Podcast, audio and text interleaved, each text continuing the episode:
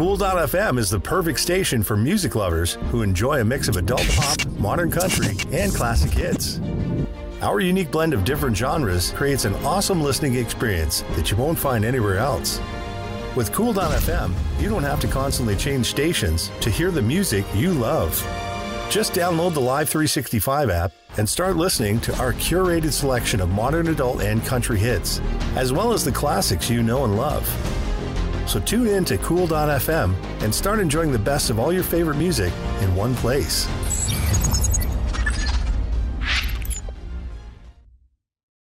Hi, I'm Tony Bushell from Xero Sum Studio. I'm the designer and writer of the Distemper comic book and tabletop role playing game. Uh, you can find me at www.distemperverse.com or on Twitter at Xero Sum Games, zero with an X. And you're watching and listening to Two Geeks Talking.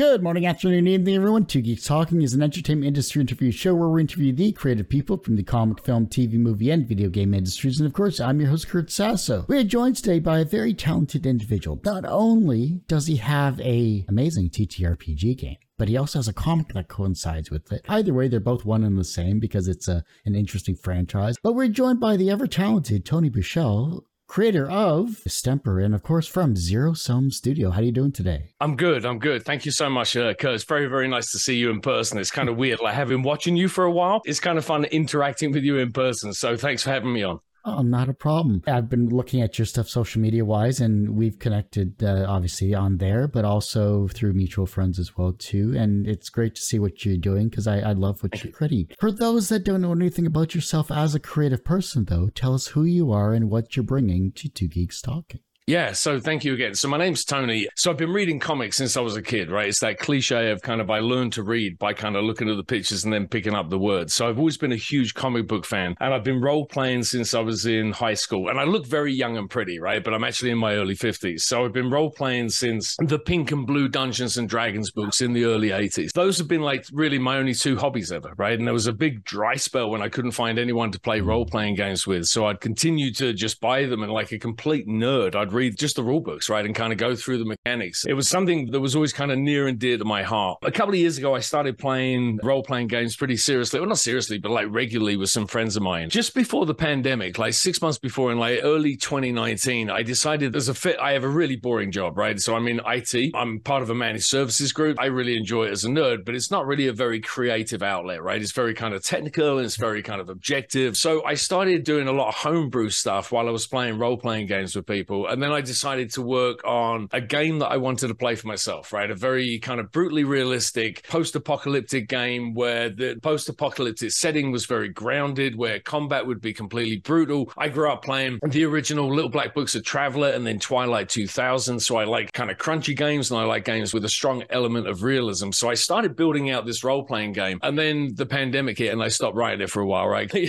writing a game about a world killing pandemic wasn't all that fun in the pandemic, right? The premise for the setting because the setting really comprises both the role playing game and the comic book, right? And they come together in what I lovingly call the distemperverse, right? Because it's kind of a combination of the or the stories told locally at a table or on a VTT at the games, and then the other stories told kind of globally in the comic book. It's kind of a you know those two come together in what I call the distemperverse. The setting itself, it's post-apocalyptic. Canine distemper, which is very benign to us, has mutated and become absolutely deadly to the human race. So inside of a year, ninety percent of humanity have died out. What's left is kind of ugly, right? There's no zombies, there's no undead, there's no mutants or aliens. There's just hunger, right? And there's the cold, and there's other survivors that are trying to put their survival above yours. So, in essence, what I've created is a very realistic game. I'll stop now, I swear to God. It's more than just a dungeon crawl, right? There's community rules, building tribes, for building cults. There's like, I mean, the idea is more than just survival, but at its core, it's very much a survival horror game. As I started playtesting that, the stories I was telling with my playtesting group were just fascinating, right? And having always been a huge comic book fan, I started taking some of the stories that were being told in the games that we were playing. And I've been very lucky with the playtest group. I found a bunch of people that really like the game and the setting. And a couple of them have actually run games for me, right? One ran a long campaign that was much more like Monty than the game I was running, but in the same setting. And it was freaking awesome where we ended up on Alcatraz with The Rock. It's been great fun playing and seeing other people adopt this world, right? And so the comic book, it ties into the game. The first arc that's being published later this year by Blood Moon Comics is also an adventure module that's being released, right? There's differences between the comic book and the game that you could play, but in theory, a GM can read the comic and then run that exact scenario for people, right? And if they've read the comic book, cool, there's rules in there for how you change it. But the idea is to present a more engaging world, right? A world that's more layered, perhaps. There's a backdrop that's constantly evolving in the comic books where there's, you know, macro and micro. There's all these different elements to it. Players can take any of that and play that at their table, virtual or, or real. And there's also an online component, but I'll talk about that later. Did that help, Kurt? A little bit, yeah. Yeah. I, I got a, a general gist of the world itself here. But also, your website helps a lot as well, too. You have a lot of documentation from the images that I, I got to see from, from the comic itself. It looks incredible. What's the most misunderstood aspect of a dystopian comic versus a dystopian TTRPG that you've created? One is more fluid than the other, right? So, really, when it comes to the game, I'm creating, you know, it's funny, I've been working on the SRD for the game, right? And so I'm really just creating a series of mechanics that could be used to tell other stories, right? The comic book itself is much more in depth, right? And I'm really kind of fleshing that out. And I'm, I'm kind of taking what would be, you know, rules for how to do something and I'm turning that into a story mechanic, right? And, and it goes from game mechanic to a story mechanic. I guess that's an easy way to say it. In terms of the difference, there isn't much, right? They're both in the same setting. So working on one bizarrely perhaps helps me further the other, right? When I'm working on the comic book, it helps me flesh out the world, what's gone before. The artist I'm working with, who's fantastic, a guy called, I can't pronounce his last name, he's Serbian, is Nenad Civilian, fairly well known artist, right? And he's been working on an ongoing Serbian fantasy comic. He's really great. You know, some of the work he did, you know, the script talks about, hey, paint the world during the pandemic and paint what's going on. Some of the artwork that he produced really inspired me, right? And it was kind of like, hey, let me go back and revisit the history of the world to make the history of the world more like the pictures that he's drawn. This has been something, as I mentioned, I've been working on. This is year four of working on this, right? So I've had five or six short stories. I wanted to be very respectful working with artists, right? Because I know that there's a lot of people that work, ask them to work for free. So if I wanted to work with an artist, if I like what I saw on their online portfolios, I wrote a short story and had them illustrate them, paid them for it, obviously, and had them illustrate the short story. So if you go to globalcomix.com and look for Distemper, there's, I think, five short stories up there of different people that I've worked with, and they've just been fantastic. I've been super lucky. I think I worked with five different artists on five different stories, and every experience has been fantastic, and every art style has been completely different, but it's allowed me to use those art styles in both the TTRPG and on the website. So I've been very lucky that other people are helping me flesh out this world in that respect. In terms of the differences, not really much. One really does help me with the others simply by virtue of forcing me to examine and think about the world a little bit deeper. What is it about the dystopian genre or theme that people misunderstand? I think that often in dystopian fantasy or dystopian fiction, there's almost a sense of hope, right? And I'm not sure that I believe fully in that hope. From my accent, I'm obviously not a Native American, right? I've been here for 22 years this year. During Hurricane Katrina, just seeing what happened when the lights went out for eight hours, right? And when it was really kind of like, it really showed me that humanity could sink pretty quickly. In a lot of dystopian fiction or in a lot of dystopian games, I think that there's an element of like, hey, humanity will rise through, right? Humanity will get better and will come together. I don't know if I believe in, I think that in small pockets and groups, absolutely people will do that. They'll fight to keep their family safe and they'll do all that kind of good stuff they've done before. But I think if there is some kind of extinction level event in my particular world, there's a, a billion people left, which is a huge number of people, right? But it takes us back to the population level of like 1825, where there were still people everywhere, but just not in the numbers there are today, right? And so I think when you've got that many people and there's no more resources and nothing's being produced and there aren't enough skill sets, even with a billion people, to keep things running, let alone the organizational structure, let alone any kind of government or taxes or facilities that are going on. So for me personally, like I thought The Road had a very good take on dystopia, The Traveler and His Boy, right? That was really it. Everyone else was a threat and everyone else was a risk. And there was no kind of like hope in the world. And that was painted out in the book by the kind of the environment, right? Like everything was dark and the world was burning. But all too often I see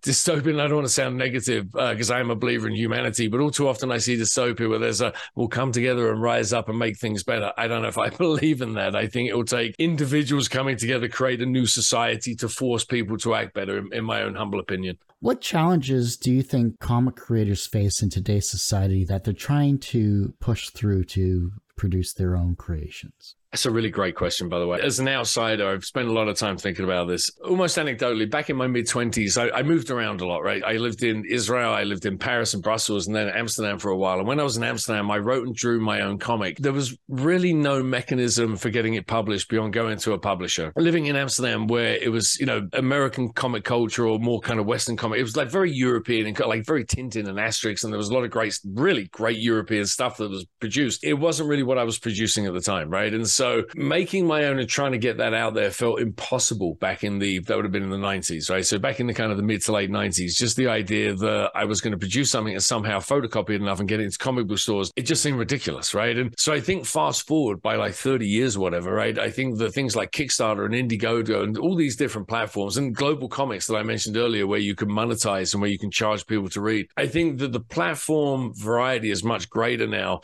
but I think that leads to a diffusion of the audience, right? And so I have a nine year old and a seven year old, a nine year old daughter, a seven year old son. And every week, my daughter's not interested in comics at all. I've been taking her since she was like 15 months old, and she's just not interested in comic books at all. But my son loves them. So every week we go to the comic book store. I'm blessed with a, a great comic book store, Hall of Justice in Denver. If anyone's ever out here, actually in Parker, if anyone's ever out in this direction, go to Hall of Justice, the most amazing comic book store run by the most amazing people. And it's great because I get to see all these, they order a ton of indie comics and I get to see all this. I don't really read superheroes anymore. It's much more kind of like independent stuff that I'm interested in. They have a great selection. The diffusion of the audience that goes on because I go there, but then I'm on Twitter a lot looking for new platforms. I back a lot of stuff on Kickstarter, right? And like Indiegogo and so on, because I want to support new talent. And frankly, there's stories that people seem to be telling on those platforms that I'm not going to find in a comic book store, right? Or I'd be lucky to find in a comic book store, right? And things that are like whimsical and things that aren't even very good, but are a great expression of art. My point in saying this is I think that that's a real challenge, right? Where do you go? I saw an indie creator I really admire, like Jeff Schiller, the guy behind Magic yep. Powder, who frankly, his comic book is great, right? I really enjoy the story, the artwork as well by Daniela. It's just out out of this world. It's just awesome, right? But I think he's done a great job of creating this compelling world, right? And he's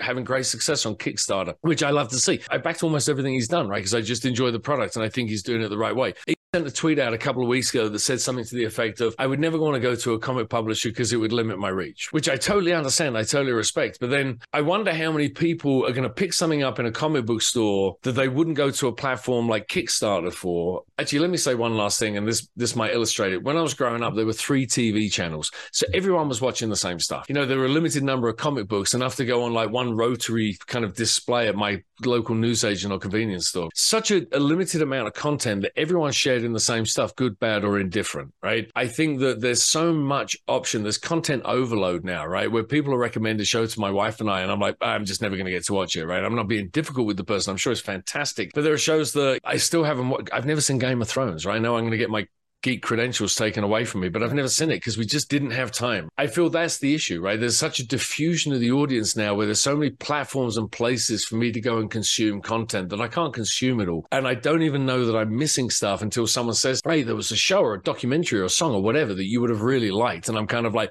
maybe if I'm lucky, I'll get to it, but probably not. So I know I'm bypassing content I would really like. So I think that's the biggest challenge that faces some people. Like, do you want to be independent and own your output and get to like 300 people? Or do you want to potentially get into a comic book store and that potentially get out to a thousand people. Pick your poison, right? But I think that's a real challenge. I really, frankly, was very lucky with Blood Moon. They reached out to one of the artists I was working with. I was going to go Kickstarter for the whole thing, right? And I was really racking my brains and like watching a ton of other people, like, what do they do and how are they successful? So there's almost a sense of relief for me because Blood Moon have been great to work with so far. And they're going to get into comic book stores. I'm going to get the pleasure of seeing it in my own comic book store locally. I'm going to be on the shelf there, which is just mind boggling. But anyone that sees that is potentially going to be driven to the game and vice versa. I don't know if that helps. I just think there's so many options and outlets at the moment that the diffusion of the audience is an issue. For me, like, and here goes my geek cred. Like, I haven't seen the rest of Loki. I haven't seen the Spider Man No Way Home. I haven't seen a bunch of other things as well, too, because of time. I'll get to it when I get to it, you know. It may be 50 years later, but I'll get to it. I have such a collection of of books and comic books and so much content that I'm like, hey, at some point I'll get to retire, right? And at some point, I used to work with a guy, a sales guy, and he was a huge Star Wars fan. He'd bought all the Star Wars books as they were coming out, but he'd never got to read any of them. He was making a ton of money as a sales guy, and he was like, when I get into my mid fifties, I'm going to retire. and I'm going to read all these books, right? And I haven't spoken to him for like a decade, but he was going into retirement. He was like, can I read all those Star Wars books, right? It was before Disney bought LucasArts and all the extended universe kind of went away or became Legends, whatever it became. So it was before any of that happened because I would have ripped him mercilessly, right? That's kind of how I am, right? I have this like stockpile of stuff that I'm like, at some point I'll retire and I'll get to consume all this stuff. Supporting the artist is sometimes more important, right? I buy a lot of stuff, never intending not to consume it, but I'm knowing it's going into a pile of other stuff, right? But a lot of times it's doing the right thing to support the creatives around you that you're enjoying their product. I'm envious of my nine and seven year old because they complain about all the free time they have. And I'm just kind of like, I would love free time they complain about having. When you started creating this particular series, what was the first image that popped into your mind that made you realize I could turn this into something bigger than not only this character I've created, but this world I'm trying to create? The introductory adventure that I created, when I settled, I went through like four or five iterations on the rules and I spent a bunch of time working on it. And as I started doing playtesting, the opening scene, not the opening scene, the comic book doesn't open with this, but within the first like eight or 10 pages and kind of the opening scene of the game itself or the introductory adventure, the players and the characters in the book are confronted with a, a woman that's running through a forest and she has like a, a, gag in her mouth and her hands are bound behind her back and somebody's chasing after her. The first arc of the comic book is called Chased and this adventure is called Chased. Seeing how three different groups reacted to that, five minutes of build up and the characters introduce themselves and what do you know about each other and so on. And then suddenly they're faced with this very kind of grim, not, you know, an orc comes out of somewhere or some like they meet a traveler that gives them a riddle. I mean, this is like that kind of like, hey, there's a woman running through the forest and there's a man chasing after. What are you going to do? All three groups, and again, it's a game, right? But all three groups, their gut reaction was like, we have to help, right? There was never a question of like, we're going to, you know, hide and just see what happens. Like all three of them said, well, we're going to have to see what goes on. One of the images to me, I think I sent you the quick start comic, the review copy. There's an image on the back page. The artist was helping me kind of visualize this, drew an image of, of a man holding a shotgun with like holding the woman. And it was just this horrible image, right? You don't look at it and kind of say, oh, wow, this is a feel good story. You look at that, it's just grim, right? That is really what made me think about the dialogue between the players. I think that's what it was, right? Going through and listening to them talk and what they were saying to each other in character. I think that's what made me want to turn this into a comic book. You know, it's funny, the characters in the comic book are the pre generated characters that you can play as part of Chase, right? So if you download that, you get the characters that are in the comic book. More and more, it, it just felt like one, right? As I started, like, because the same characters were being played by the same people. Because I just wanted to take character creation off the table as I was playtesting. It was like, hey, here's your character, here's their background, here's the three words that describe them, here's kind of like their attitudes and so on. Just seeing everyone adopt these characters and play it, it just felt like it was taking a form in my head. Probably six or eight months into writing the game, that's when I started working on the comic books. By the way, I have first three issues are being drawn at the moment, but I have scripts for like the next seven or eight issues that are written, right? Like I've thought like a ton about this. Lockdown was pretty brutal. I used to travel a lot for my job and it's great. Lockdown took all that away, right? So suddenly I was at home seven days a week and I wasn't just in crappy hotel rooms in Grand Rapids and different places, right? I was actually getting to spend the time with my family. I really got a lot done during that time frame on the game rather and on the comic book, just bringing it all together. But again, I'm sorry for the long answer there, but that that it was really the way that the players reacted to that woman running through the forest. That's what made me want to turn it from a game to into a comic. Is there a comic that made you feel the way you hoped readers of your work will feel after reading it? That's a really good question. Yes, I think that there's a ton of comic books that have made me feel different ways. And I think that so much stuff doesn't impact me at all, right? Like I'll watch a movie, it doesn't affect me, or watch a TV show, or whatever. Like I read a comic book and it's kind of fairly forgettable. So I think the things like I remember reading American Psycho in the 90s, and that book is just very hard to get through. And I remember wanting to stop reading it. And I remember also thinking to myself, I've never read a book that made me queasy, right? I've never read a book that made me think, oh my God, I got to take a breath of fresh air before I keep going. So I wouldn't want to create that kind of impression on people, right? But I think that there are a ton of comic books. Gung Ho by Ablaze, who I think are a really strong up and coming publisher. That comic book is beautifully painted, right? And they do a great job of creating isolation for their central characters. It's post apocalyptic. They're out in the middle of a jungle. Great story, like a little commune. It's really an amazingly done story. I, I can't get enough of it, but it's very slow to produce. I think it's just all painted. But that does a great job of instilling a kind of a wow about the world, right? And I think that I hesitate to even say this. It was why I was vacillating a little bit. The Crossed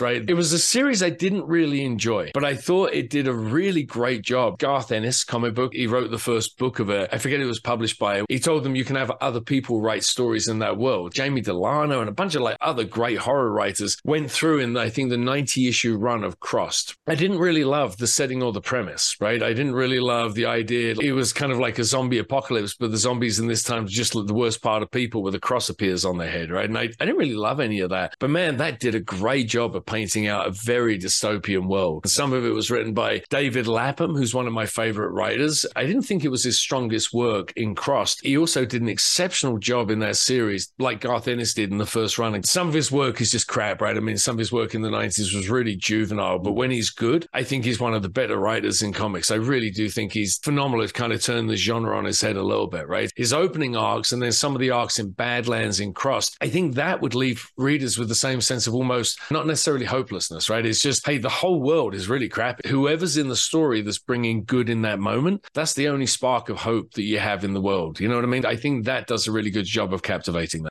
Everyone usually asks, what's the wisest piece of advice or what's the most bullshit piece of advice you've ever received? But what is the second wisest piece of advice that you have received that has stuck with you in your career? In my real world career, it's a great piece of advice. Someone told me this years ago, and I pass this on to a lot of people. Your first instinct is often right, but your first reaction is often wrong. It's one of those things that years ago was told to me, probably in my mid 20s, I'm guessing, right? And someone said that to me. It caused me to stop and reevaluate every one of my reactions after that. I mean, I'll say it was the second best piece of advice because I've been getting like, been given like really other good pieces of advice, but this is something that I think has really kind of shaped much of my behavior. I think as it comes to the production of, particularly of the game, a couple of times I got very caught up in it, meaning that so into writing it that I almost I have to boil it down and create like a, a quick start or an SRD or something to kind of boil it away because I'm so kind of caught up in all these different rule systems and blah blah blah. And I remember reading someone who posted on Reddit of all places RPG de- design, right? I think it was that forum, and they posted and said, "Remember, this is meant to be a fun project. You're not going to make any money at this, right? So if you treat this like, hey, maybe I'm going to leave my day job and do this, you're an idiot, right? You should just really focus on creating a game that I want to play, and anything that feels like it's overwhelming or I think that was really good advice. I think there's other better advice, but I think remembering very few people are going to make any money from this sphere, like either comic books or from RPGs. Do them because they're fun. Do it because you enjoy it. I truly love my job, but it doesn't fulfill any of the creative side of me. It's a very technical role. The only creativity is in problem solving or interacting with people. But my God, this gives me something that I've never gotten from a work environment. So remembering that that's why I'm doing it because it gives me something. That's a really good piece of advice. What was an early experience where you learned that language had power? You know, um, I grew up in a, a, really grotty place in England, right? So I grew up in this place called Gillingham. Whenever I meet anyone from England, I tell them where I'm from. They always have that, oh, they always react to it in a very specific way, right? We had a dockyard that had been in place for like 300 years and it got closed down. If you ever saw Shogun, the boat Will Blackthorne left from was came out of the Chatham dockyard where I was from, right? So it'd been around for like hundreds of years and it got closed down. And we had like 70% unemployment in the town. I grew up, my mum drilled into me the importance of reading, right? Because I think she felt super helpless and hopeless in this town because it was just a horrible, horrible, horrible, horrible place, right? And it felt like the only people that ever left were the people that went to college, right? And then they never came back again, right? And so very early on, in a really good way, you know that thing that kids hate when you say to them, go and look it up in a dictionary. How do you spell that word? My mum used to make me look things up in a dictionary and then explain the explanation, right? And understand it. I want to say probably six or seven or eight, right? I learned very early on in my life in that way. Having a strong vocabulary and understanding how words went together, it elevated how you thought about things. She, she died like however long ago, like 30 years ago or so. But like, I mean, I love my mother, like uh, her memory endlessly. She was chronically uneducated, which she wanted to make sure that that wouldn't happen to me. So I was the first person from like either side of the family that went on to any kind of like college level education. And it was because my mom had taught me earlier on that, like, hey, if you learn the right words for things, you can express yourself in the right way and it will elevate how you think. I think I was really lucky in that I had someone chronically undereducated, very smart lady, right, who could have probably done something with her life, but she came from that post war era where women weren't educated, right? And she was kind of like raised to be like basically a housewife. I think she was dead set on that. And so that's when I realized there are all these different periods in my life when like words have been super important. Like, coming up with the right word. And I think that all throughout my life, I've realized the words really have power. If you can express yourself in the right way, you can win a ton of people over. And I think so much of communication and how you frame things, most people miss the point, I think, of what they're trying to get to. So you asked me what the second best piece of advice was. The best piece of advice I've ever been given in a work setting was always ask yourself and always ask the people around you to what outcome? So if you're trying to do something, why are you trying to do it? To what outcome? Like, why are you doing? It? And it's the best piece of advice I've ever been given in my life. So much of the time when I hear people talk, I'm thinking to myself, what outcome are you going for there? Because it seems to me like you're trying to be misunderstood, or it seems to me like you're trying to be antagonistic without meaning to be antagonistic or rude. And so, so often I see and I hear people interact, and I feel like they don't understand the value of communication and words because they go at it from the wrong perspective. They so rarely get the outcome they're going for. But as someone that considers themselves a writer, and I, have written five novels, I've just never got anything published, right? I've been writing my literally my whole life. There's somebody much smarter than me that said, seek first to understand and then be understood. And I don't think anyone gets that as they go through life, or a very small proportion of the population gets it. So many people are stuck on transmit that they're not actively listening to what the other people are saying to them. So they're just making the wrong point or they're going at this from the wrong direction and they ultimately get to the wrong outcome. Sorry for the long winded answer, but I think words are the most powerful tool, one of the most powerful tools that we as humans have at our disposal. For me, it's always been a, a majorly important part of my life. TTRPGs are something I've loved seeing like YouTube streams on and Twitch and all that other stuff. And I think they're completely fascinating. And I've had other people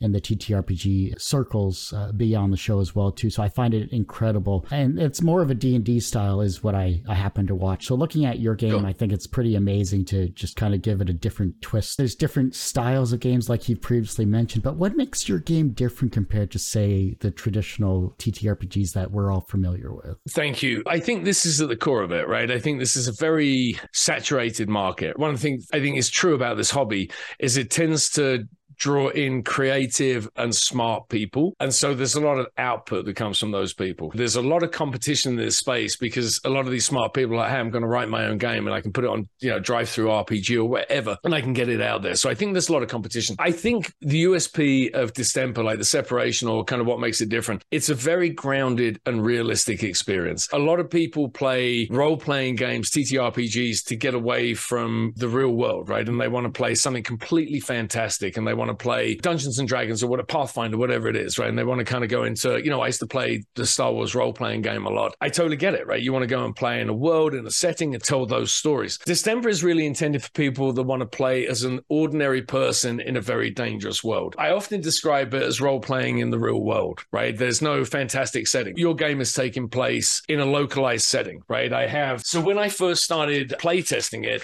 I bought this map for people, right? And I have one of the United States and I have one for where the first campaign is set in Delaware. And the idea was that this was a real world, right? So you'd get a map and you'd have to figure out where you were going to get to and we'd figure out travel times and so on. Part of the appeal of this, and I think some people will love this, and I think it'll leave a lot of people cold, is that you're not playing as an action hero, right? You're not a superhero. You're playing as a teacher. You're playing as whoever may have survived this extinction level event. You're playing as a, an ordinary person in, in an extraordinary world. I think for people that want a real escape, this appeal for them. I think for people that like the idea of having to figure out how to get ongoing supplies, right, and having to figure out how they can re- recruit people to their cause and potentially build a community, they can recruit and train apprentices, right? So I think that this game will appeal to people aren't necessarily looking for that kind of truly fantastic escape, but people that are looking for a more grounded experience. They've kind of got to get through. And I referenced earlier The Road by Cormac McCarthy. So that world of like having to survive against it, and then there was a Netflix series called Black Summer that ran for two seasons, right? And the second season was like zombies had pretty much died out, most of them. So it was very much human against human. So people that look at that and they're kind of like, hey, how would I fare in the real world, right? How would I survive? Like, what would I do to secure a supply of food? How would I deal with people that are going to bully me and try and come up and take whatever I like? That's who I think this will appeal to. This will probably interest some people. What I've done is I've created this is the Xero Sum Games website, right? I'm moving it over to the Distemperverse first website. I'll, I'll happily give you access to this.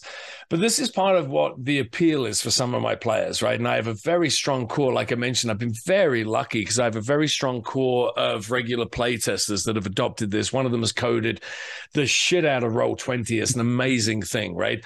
But this is where our current uh, campaign is set, right? And if, if there's anyone watching from Astoria, Oregon, I'd love to hear from them because I'm just making this shit up out of whole cloth and I'd love to get a sense of what the town is like.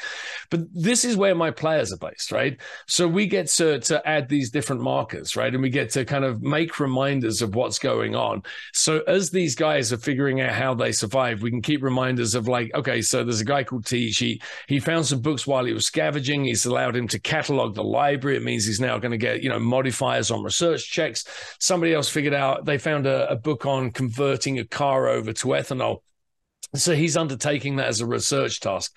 So this this is um, how we play the game, right? And this is our second setting because we we we're on a, another play campaign where we're using this. And previous you know previous setting had been over in Delaware. This is really appealing to the players. They can keep this track of the living world, right? They can plot out where they're going to get to. I have kind of GM knows about all the stuff that takes place around here. So it really doesn't matter what they want to go and do.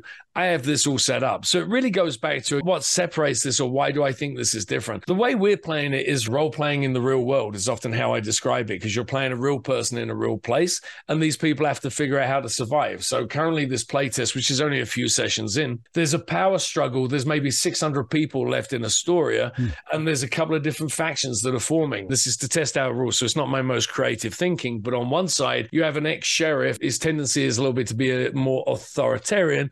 And on the other side, you have an ex um, Nike executive that's trying to restore kind of more of a, a, democracy. The players currently are trying to figure out, well, who are they going to align with, or do they want to run their own campaign? They're essentially canvassing to try and figure out how to draw this team together because what they've started to figure out is over, you know, somewhere over here, there's some kind of weird religious cult, right? And over time, they're going to have to face down that weird religious cult. But as they go through it, they will be exploring all of this area. So last session ended with a plane flying overhead as they were all talking, and they were kind of like, "With you know, why is there a plane?" And one of them realized by looking at the map, "Hey, there's there's a regional airport over here. Maybe it came from there." This game really won't appeal to people that I don't think that are going to want to play in a fantasy world, right? I don't think this is going to appeal to those, but I do think there's going to be a group of people that are going to really enjoy role playing in the real world. Survival is is definitely interesting, and it, and while you were talking about that, while you were describing it, it reminded me of like video games that have survival aspects to it, like Frostpunk yeah. and Shadowrun and, yeah. and, a bunch of others as well too. While in the true dystopian style, it, it had definitely had hints of that. But it would be an, an interesting mental exercise as well too to see how I would react or how other people would react for it. And you mentioned the play testers, and I think that's the key aspect of of making a good game a good game is you need people that are not so focused in on the world to break out of the mold that you maybe have kind of set yourself in when you were creating this. So, who are some of the earlier play testers and what were some of the advice they gave you when they were playing it? I'll jump to a later playtester if that's okay. So one of my early playtesters, I used to run. Uh, I, again, I'm obviously English, right? So I grew up reading 2000 AD and Judge mm-hmm. Dredd. So I, I was running a Judge Dredd campaign, and I I put out adverts on like you know Reddit and on Roll Twenty. I just ran into this guy, an English guy living in New Zealand. So going back to one of my early playtesters, he is such an ardent supporter of this, right? I mean, he's as close to a co-creator as I've got. He coded out Roll Twenty. He's been like a constant constant companion throughout this. However, I've known the other guy, Matt, for like four years or so, and he's just been a rock throughout all of this. But there's a newer player, a guy called John, and he it's been great. He's run the game twice for people that I don't know and then recorded it and sent me the session. If you go to roll 20, there's a, and search for Xero Sum Games with an X, there's a thing called empty. So I created a playtest guide, which gives you, there's a comic, a six page comic up front, which gives you kind of one possible outcome for the scenario or the setting. And then it's really just a single scene encounter. A group of players roll up to get something out of what they think is an abandoned gas station, and it's not quite as abandoned as they think. So it's really just a playtest. It's designed to take like an hour to an hour and a half. A GM, like it walks, they don't have to know anything about the game. They can open this, it will walk them through everything they need to know as they're playing this for other players or as they're running the session. And it has pre generated characters and everything. This guy, John, took that guide and ran it twice for two different groups of people. Honest to God, like they were both three hours long. And at the end, end of both of those sessions, my I swear to God, my cheeks hurt because I'd sat there without meaning to, just smiling for three hours, listening to how two different groups approach the game, their understanding of the rules, seeing that kind of cold play test where this guy had been a player, so he understood the rules,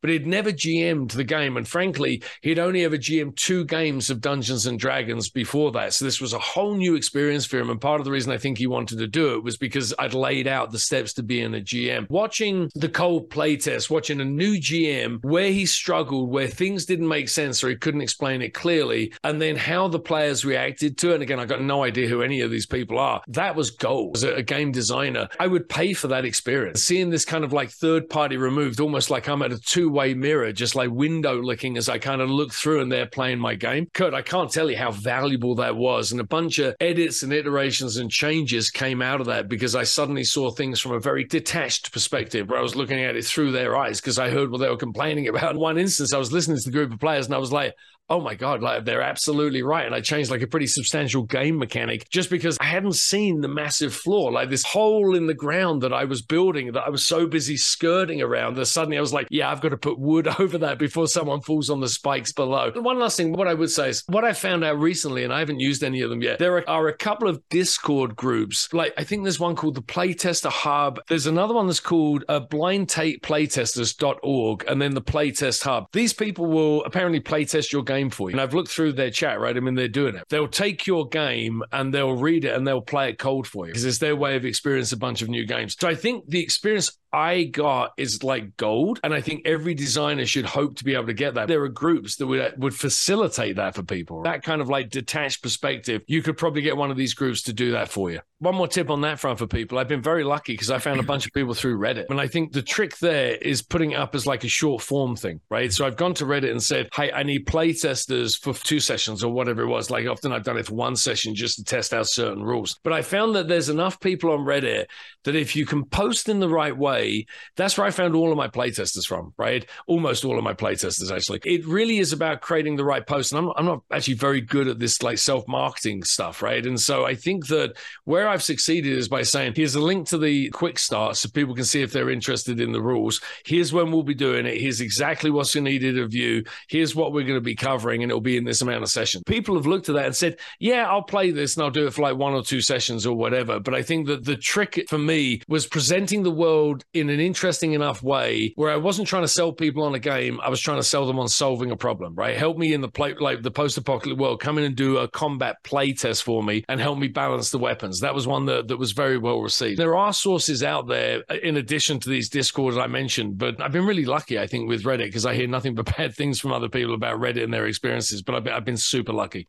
Everyone has one person that inspired them on their path to where they are today. Who was that for you? Frank Miller for comic books and really for storytelling. I was losing all interest in comic books when I was probably 14 or 15 because it just felt like superheroes, right? It just felt like it was the same shit I've been reading for like 10 years. And then I stumbled across Born Again, right? Which was Frank Miller, like Daredevil 227 to 233 or 2334. And it just changed the way I always looked at comic books, right? I realized that they weren't for kids, right? Like the storytelling in that was super dark and it was just like heroin addict girlfriend sells his identity to the kingpin that destroys his life and gets him disbarred and sued. And it was just the most amazing story that I read it. It was like a gut punch at the beginning of the first issue. So that really shaped it. And I think that Frank Miller is a very divisive character. And I've read a lot of stuff by him I don't agree with, and I don't think we align like socially or politically. I think there's a lot of stuff that I would probably not like Frank Miller on. But I think if you go back to the 80s and look at the seminal work he did on Dark Knight Returns and things like Sin City and just some of the other work, Daredevil for sure, but the work he's done over the years, I think Frank Miller's been a huge impact on the stories I've wanted to tell, the dark nature of being able to tell those stories, mental health and the issues and the things that really impact people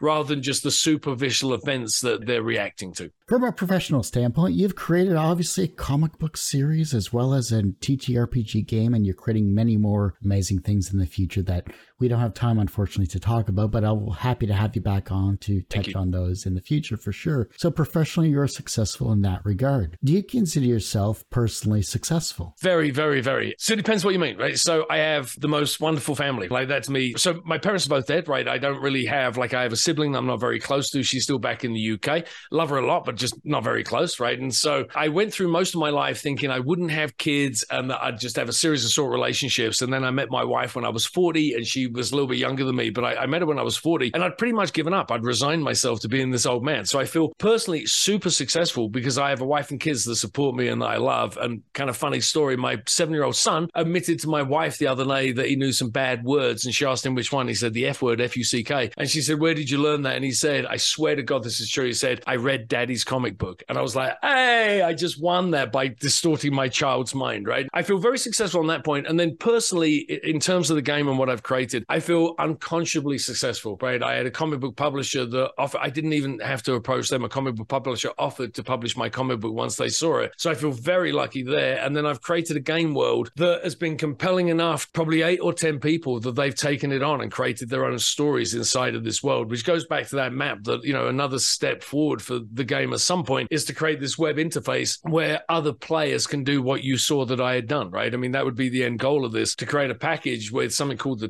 tapestry. And I actually have someone working on this for me now, figuring out kind of the coding part of it, how to create a world that other people can add to. Ultimately, what I would like to create is like a homebrew repository for Distemper where people are creating their own adventures and then updating that map. So as someone new coming into it could look at that map and see all these stories that have taken place all around the remainder of the US or the world or wherever they're put in. So I feel very lucky personally because I have the greatest family I've, which I never thought I have. Like I really have a great family. And then I'm getting to do something that seems to be impacting people. The comic book again, someone seems to like that enough to want to publish it. And then the game is popular enough with the people that are exposed to it. Other people are running games for other people and building their own campaigns around it. So Kurt, thank you for that question. There are days I wake up and feel almost abnormally lucky or absurdly lucky. I just never thought I'd be this happy at 53. It's great. Thank you. The reverse of success is failure. How do you deal with your failure? All right. The risk of sounding very cheesy. I mentioned before I work in IT, right? So I have like 120 people working for me, but at different points in my career, I've had like three, 400 engineers that are working for me in different departments. I've had to craft a lot of messages over the years for people. I do a lot of all hands. I get up in front of like a thousand people on a semi regular basis, like presenting to them at our yearly conference. So I have to craft a lot of messages. Again, it sounds so pretentious to say this. Nelson Mandela once said this thing about I never fail. I either win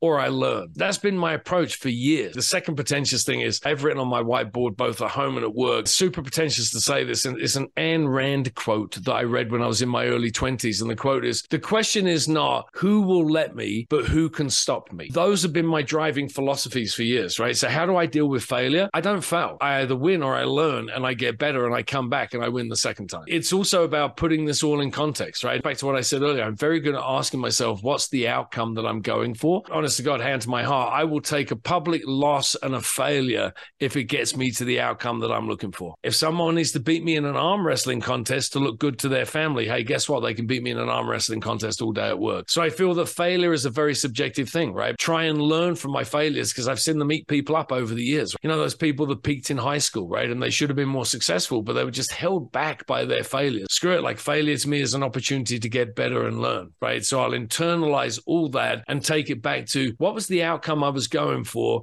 and where did I go wrong? And what would I do if I could get in a time machine and going back and do that all again? So I struggle like any human with failure, but I try and learn from it because I don't want it to, to eat me up like I said it do to other people. The younger generation is looking at your work and becoming inspired to be creative in their own way, whether it's as a comic creator, creator, maybe possibly TTRPG creator in the future, or something that they're creative in in the future. Who knows what that may be?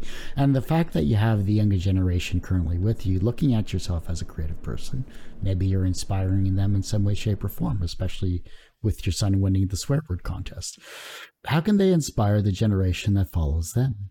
By doing what they love. I think that people are inspired by passion. One of the truisms that I've lived my life by is that people will support what they help create. So if you can get people engaged with an idea and pass the passion on, that becomes their own passion. I've done this for years when building teams, right? Like get people behind an idea and get them to support it and get them to help you build it out. And suddenly they feel responsible for it, right? What we've all got to pass along, if we're ever going to inspire someone, it's a combination of two things. It's the body of work that's output and then it's the obvious passion and work that went into creating it. And I think that's what's inspiring for people. I think that people look at a story or a story makes them feel a certain way and they want to do that. I've known a couple of movie directors or a couple of directors, I should say, in my life, and none of them have ever done it in isolation, right? None of them ever came from like a tribe in Borneo and they turned up suddenly in London. They were kind of like, I want to become a movie. They've always had this passion. They've seen other people's movies and the worlds that have been created for them since they were a kid. And I think that it's the good ones of those movies, organic games or comics or TV shows or music or whatever it is. I think people are inspired by that passion. I was a musician when I was growing up, like a lot of people, right? I was a musician all the way through my teens to my early 20s. I still play now, right? But I was like trying to be a professional musician for a while. And a lot of that came from, you know, it, it wasn't from listening to bland pop. It was listening to the Doors and the Rolling Stones and all these different people, Pink Floyd, people that had a true passion and creative yearning to get their shit out. They were the people that inspired me to become a musician, right? Frank Miller, I mentioned earlier, Alan Moore is another great comic book writer. There's all these comic book writers that have just been very different in what they do. And that's what's inspired me. You know, since my very first ever role playing session, which was just me and another kid that I was at school with when I was like 11 or 12, just the fact that it's the creating stories for, you know, one or more people. I think that if you can give that experience, if you can pass on your passion for something, frankly, if you can create output that people really like, obviously necessity,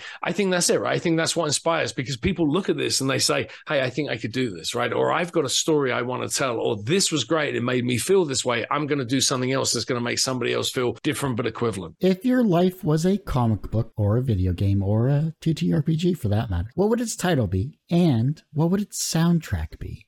That's a really great question. The title of it would be The Born Again Hooligan. I'm trying to think what the soundtrack would be. The soundtrack would really be a mishmash of stuff. A lot of people that have been kind of the soundtrack of my life at different points, and I'll put it on. It will very like people like PJ Harvey or the aforementioned Pink Floyd, right? There's a bunch of bands that I've listened to different times in my life that have created that soundtrack, right? And so I think that I could probably call out the types of artists like Radiohead and Bob Dylan was a huge influence of mine growing up. So I think individual songs from these artists that would go to make up a bad influence on my kids because they're both big fans of the Rage Against the Machine song Killing in the Name of, right? And I was at a festival in England in 1993, Glastonbury, like a huge festival, where they played and someone videoed that clip. So I've shown that clip to my kids and said to them, hey, I was in that audience somewhere. I got no idea, but I was in that audience. So I think songs like that very clearly paint a point. I can listen to that song and it will instantly take me back. So I think my soundtrack is a little bit more idiosyncratic. But the Born Again Hooligan, I think that would be the title for the comic book that would sum up my life. Now you just have to write it.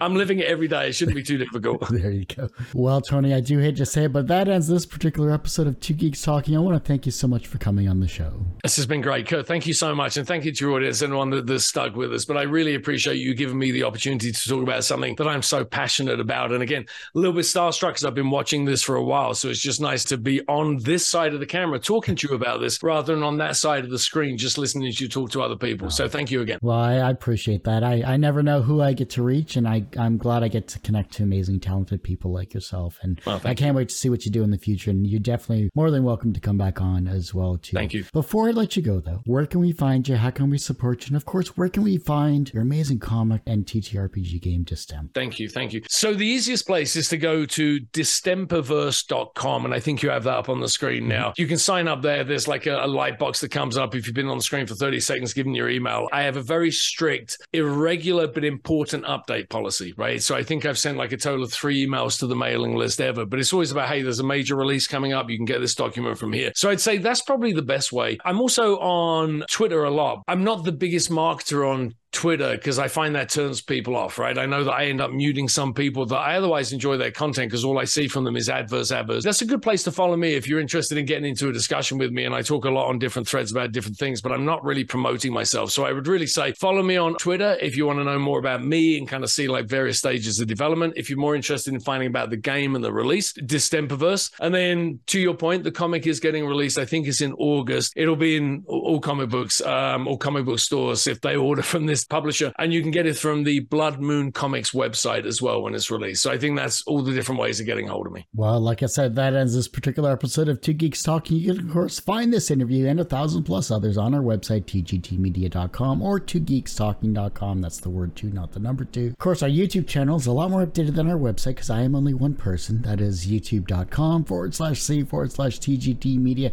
And the podcast is back after 12 or so years. But you can find that at twogeekstalking.podbean.com is the main site, but it is available on all other audio streaming services. So pick your favorite, search for Two Geeks Talking. Do me a favor, like, subscribe, download this episode, and share it with your friends because this has a lot of value. And as I say every week, everyone has a story to tell. It's up to me to help bring that out. Thanks for listening and watching on Two Geeks Talking.